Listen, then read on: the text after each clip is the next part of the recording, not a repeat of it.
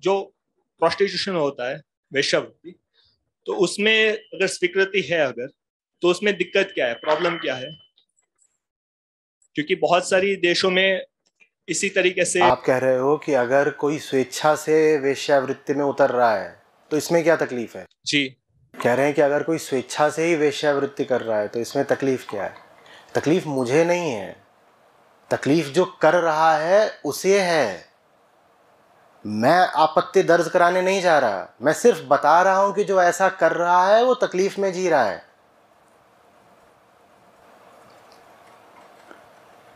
पूछने वाले थोड़ा ज़्यादा उदारवादी हैं लिबरल मन के हैं।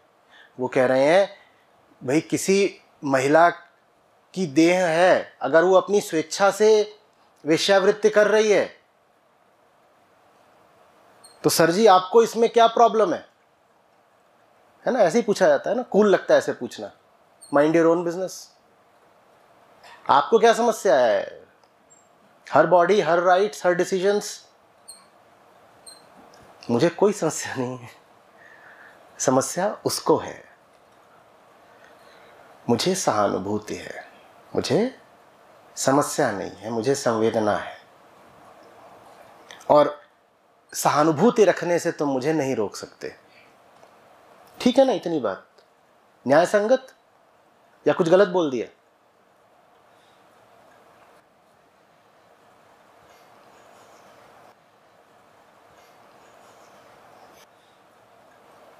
मनुष्य एक वर्किंग एनिमल है।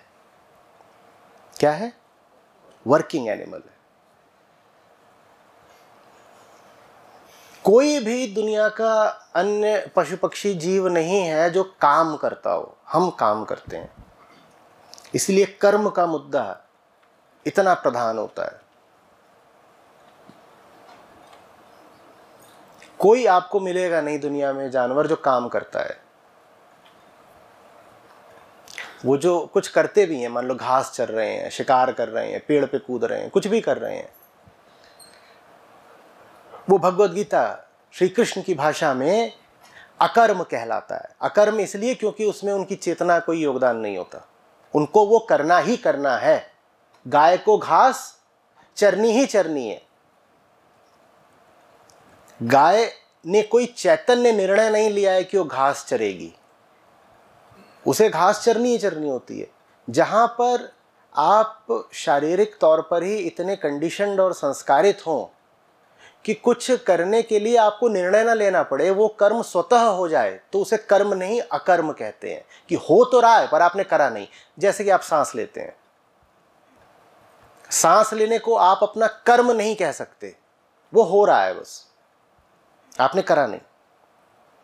आप कहेंगे, सांस लेना, मैं कई बार रोक भी सकता हूँ। चलो, ठीक है। तो दिल का धड़कना, या खाने का पचना, ये अकर्म है। कुछ हद तक जैसे पलकों का झपकना, शारीरिक क्रियाएँ हैं ना, पशु पूरी तरह ही शारीरिक होता है पूरा ही अकर्म करता है। मनुष्य अकेला है जो कर्म करता है, और मनुष्य के जीवन का केंद्र है उसका कर्म। आप क्या कर रहे हो, यही आपकी परिभाषा है। किसी के बारे में और कुछ मत पूछो, बस यही पूछो, वो क्या कर रहा है। आप जो कर रहे हो, वही आप हो अब मनुष्य के लिए कर्म इतना केंद्रीय, इतना प्रधान क्यों है? क्योंकि मनुष्य अकेला है जिसकी चेतना में एक छटपटाहट है। पशु की चेतना बंधी हुई ज़रूर है, पर छटपटाती नहीं। पशु की चेतना एक ऐसे कैदी की तरह है जो कैद में ही मस्त है नशे में। कैद में तो है, पर कैद के साथ साथ नशे में भी है। तो कैद में ही मस्त है। आपको कोई पशु नहीं मिलेगा जिसकी आँखों में एक गहरी अस्तित्वगत एग्जिस्टेंशियल पीड़ा हो। नहीं मिलेगा। कोई पशु नहीं मिलेगा जो इस कारण आत्महत्या करने को तैयार हो कि वो जीवन का अर्थ नहीं जान पा रहा। नहीं मिलेगा। कोई पशु दिन रात भी इधर उधर भागता हो तो वो इसलिए नहीं भागता कि उसको मुक्ति चाहिए। वो इसलिए भागता है कि उसको शिकार करना है या बंदर है तो उसको फल चाहिए। या कि बस भागना उसकी प्रकृति है। वो एक जगह टिक कर नहीं बैठ सकता। उसकी प्राकृतिक संरचना ही ऐसी है कि उधर उधर उसको भागते रहना है। तो हम जो कुछ करते हैं, वो बात कोई हल्का निर्णय नहीं होती। आप जीवन में क्या काम कर रहे हो, वो कोई छोटी बात नहीं होती। वो आपके जीवन का सबसे अहम मुद्दा होती है। आप क्या काम कर रहे हो? और आपका काम वो होना चाहिए जो आपके मूल बंधन से आपको आज़ादी दिला दे। हम परेशान लोग हैं। बच्चा पैदा होते ही परेशान होता है। मनुष्य का बच्चा पैदा होते ही जैसी गतिविधि करता है, दूसरे जीवों के बच्चे वो नहीं करते। यहाँ तक कि जो मनुष्यों के सबसे निकट की प्रजातियाँ हैं, बंदर, लंगूर इत्यादि, उनके बच्चे भी पैदा होते ही वो व्यवहार नहीं करते जो मनुष्य का बच्चा करता है। आप एक मनुष्य में जितनी पीड़ा पा सकते हैं, उतनी आप किसी छटपटा के मरते हुए पशु की आँखों में भी नहीं पाएँगे। जितना दर्द एक इंसान अनुभव कर सकता है, पशु नहीं कर पाता। क्योंकि मुक्ति मनुष्य को ही चाहिए, पशु को नहीं। जितना प्रेम हमारे पास है, उतना पशु के पास नहीं है। और जितनी पीड़ा हमारे पास है, उतनी पशु के पास नहीं है। प्रेम किसके लिए? जब पीड़ा है तो पीड़ा से मुक्ति के प्रति ही प्रेम है हम में। तो जीवन भर में क्या करना होता है? हम काम करते हैं। हमने कहा मनुष्य एक वर्किंग एनिमल है। हमें काम करना है। और उस कर्म का फिर उद्देश्य क्या होना चाहिए? कर्म का उद्देश्य होना चाहिए अपने बंधनों से मुक्ति। बंधनों में जो सर्वोपरि बंधन होता है वो होता है देह का बंधन। और वही बंधन पशुओं को सबसे ज़्यादा पकड़े रहता है, देह का। कोई भी पशु ऐसा नहीं है जो अपनी देह के आगे ज़रा भी कुछ सोच पाता हो। वो दिन भर क्या करता है? अपनी देह का ही ख्याल रखता रहता है। उसे छाया मिल जाए, उसे घास मिल जाए, या नर है तो उसे मादा की देह मिल जाए। पशु दिन भर यही करता है ना? तो देह बहुत बड़ा बंधन है। हमें कर्म इस तरह से चुनना पड़ता है जीवन में कि हमारे देह के बंधन को काटे और अन्य भी मानसिक बंधन उनको काटे। अब मुझे बताइए क्या होता है जब आप वेश्यावृत्ति को अपना व्यवसाय बना लेते हो? मुझे कोई नैतिक तल पर आपत्ति नहीं है वैश्यावृत्ति से।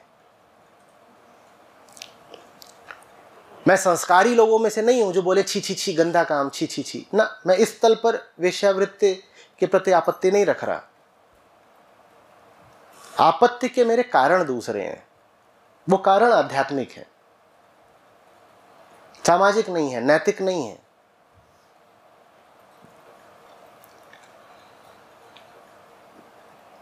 आप वेश्यावृत्ति चुन लेते हो, आप दिन भर क्या कर रहे हो? आप अपनी मुक्ति का प्रयत्न कर रहे हो?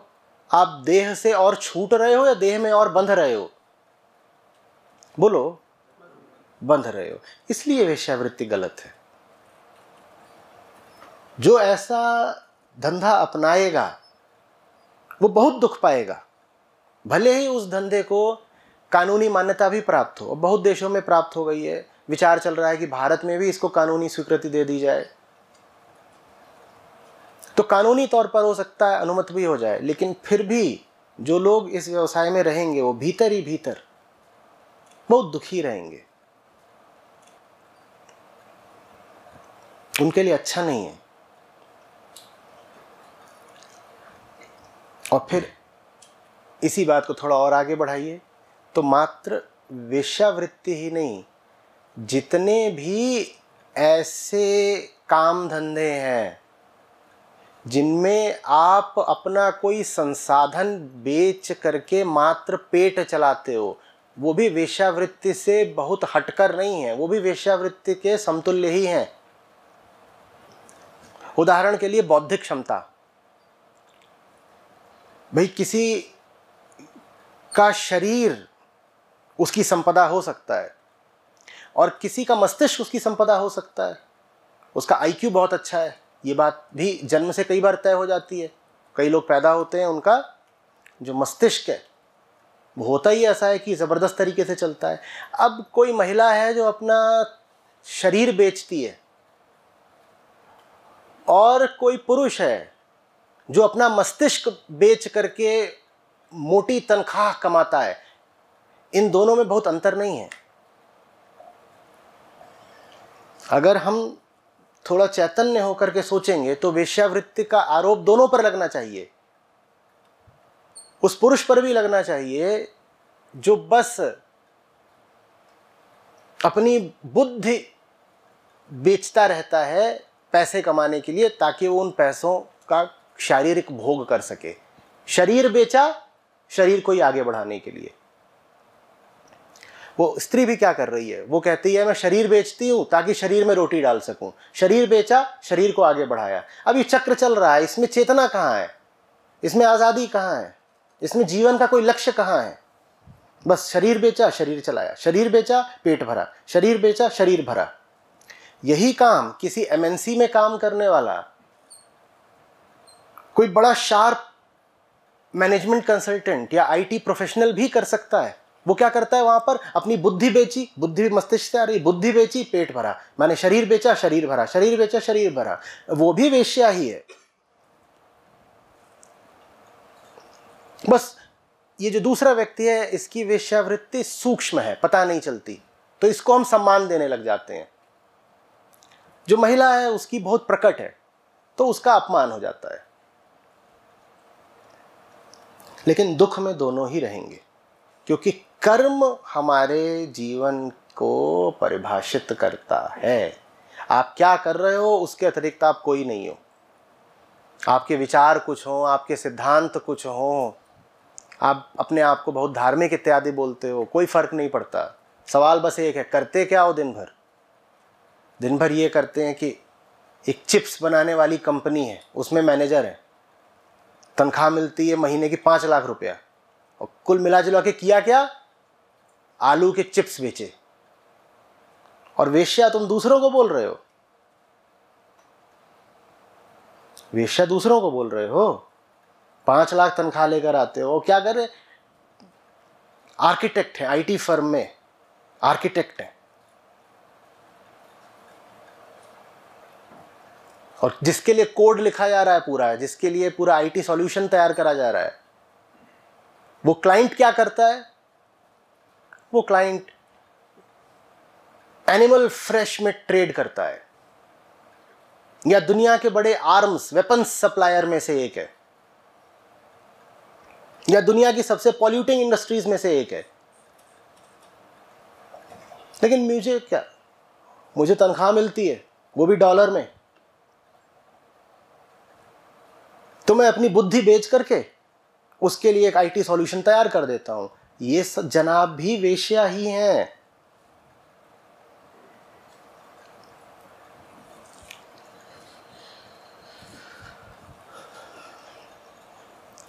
जिसके पास जीवन में एक ही लक्ष्य है कि शरीर का इस्तेमाल करो और शरीर को ही बस ज़िंदा रखते चलो या शरीर को ही सुख देते चलो।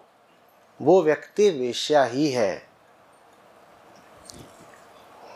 और वेश्या होना, फिर कह रहा हूँ, नैतिकता के तल पर अच्छी बात हो, बुरी बात हो, कानूनी रूप से स्वीकृत हो, अस्वीकृत हो, इससे मुझे कोई मतलब नहीं। मैं तो आध्यात्मिक तल पर बता रहा हूँ कि ऐसा व्यक्ति भीतर ही भीतर बहुत तड़पता है। सहानुभूति रखता हूँ, इसलिए समझा रहा हूँ।